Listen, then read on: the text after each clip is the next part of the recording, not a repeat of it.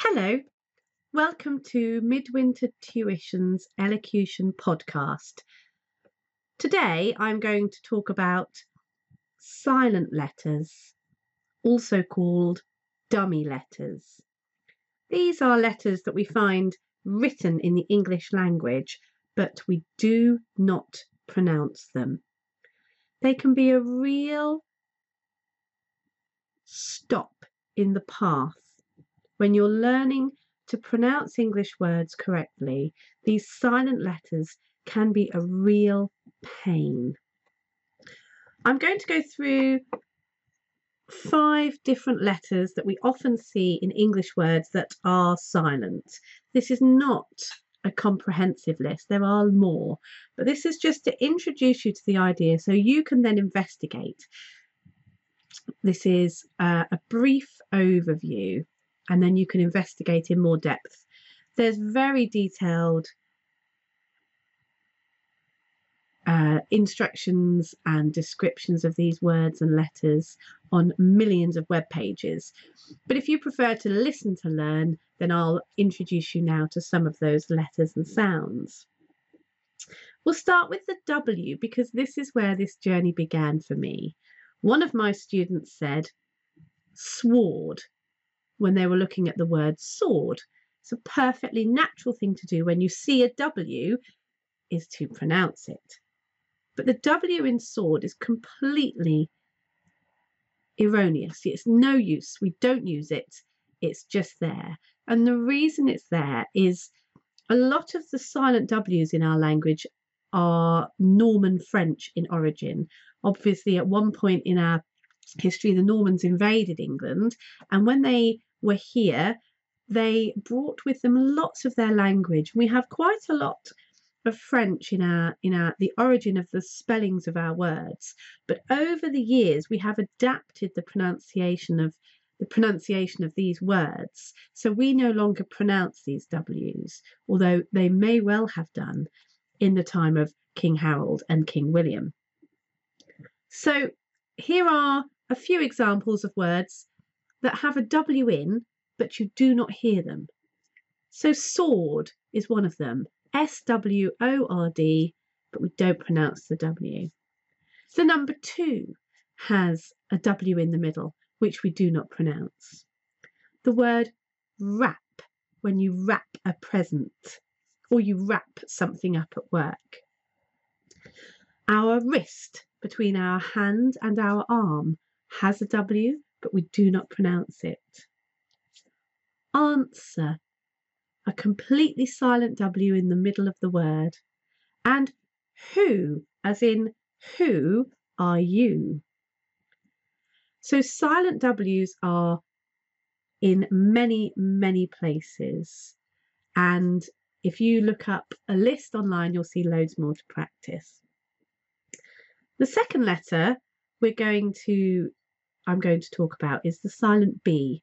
Now, this is most frequently the, as the, the final letter or the penultimate letter in a word. And a lot of these words come from Italian origin when they would pronounce the B.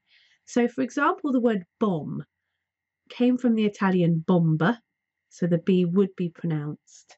But here we have, in English, we have eliminated this B now and we eliminated this B uh, about 700 years ago. We actually used to still pronounce the B until about the year 1300. So the word bomb has a B at the end that is silent, same as the word climb and thumb. We just pronounce that M and the B is completely silent. And then two words that end with B for Bravo, T for Tommy, no, it's not T for Tommy, but my brain's gone blank, are doubt and debt. So doubt, debt, both have a B in the spelling, but we don't pronounce either. The next letter is the P. The silent P is actually mostly of Greek origin in most of the words where the P is silent. You can quite often trace the etymology back to the ancient Greeks. So we've again we've just taken these words, kept the spelling, and just adapted our pronunciation.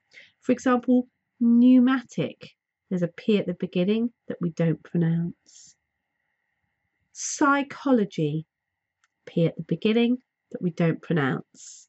And the same with physical. So that P H becomes an F sound. So we don't pronounce that P as a, as a singular sound. There are lots more of these P, silent P words. The next letter is another one of French origin, and that's the H.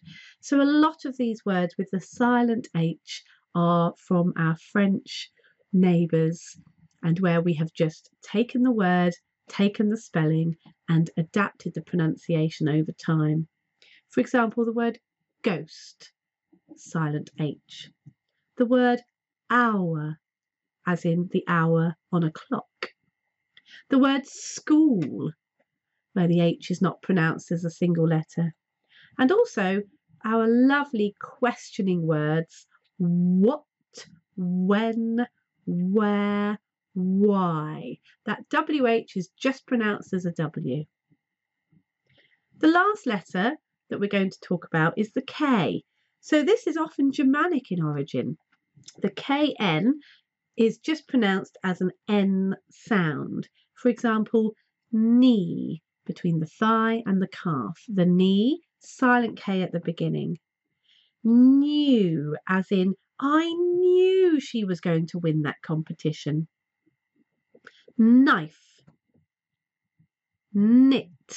And I have just begun knitting again at home. So this is uh, this one came to mind very readily. And knock, as in knock at the door. So you will often see these letters quite often near the beginning of words, but also, as we've seen today, in the middle and at the end.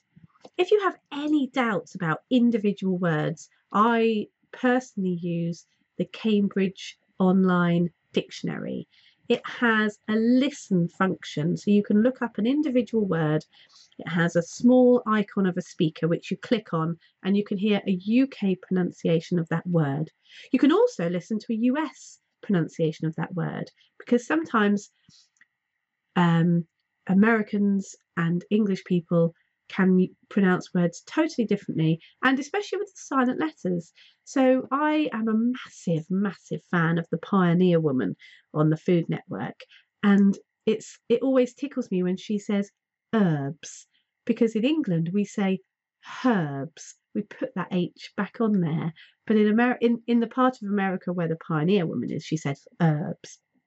I wouldn't like to speak for the entire United States because I'm not that well versed in all of the different accents and how people pronounce things over there. But maybe if you are American or listening in America, perhaps you could tell me do you say herbs or herbs? You could email me to let me know info at midwintertuition.co.uk. Please do feel free to send me inquiries to that address as well. I offer free consultations via Skype, Zoom, Google Hangouts.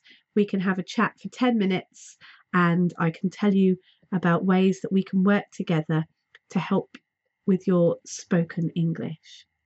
It's been great talking to you as always, and I've already decided what I'm doing next time. Let me have a look because I've written it all down. Oh, yes, we're going to do ED word endings. So that's next time. I shall talk to you soon. Goodbye.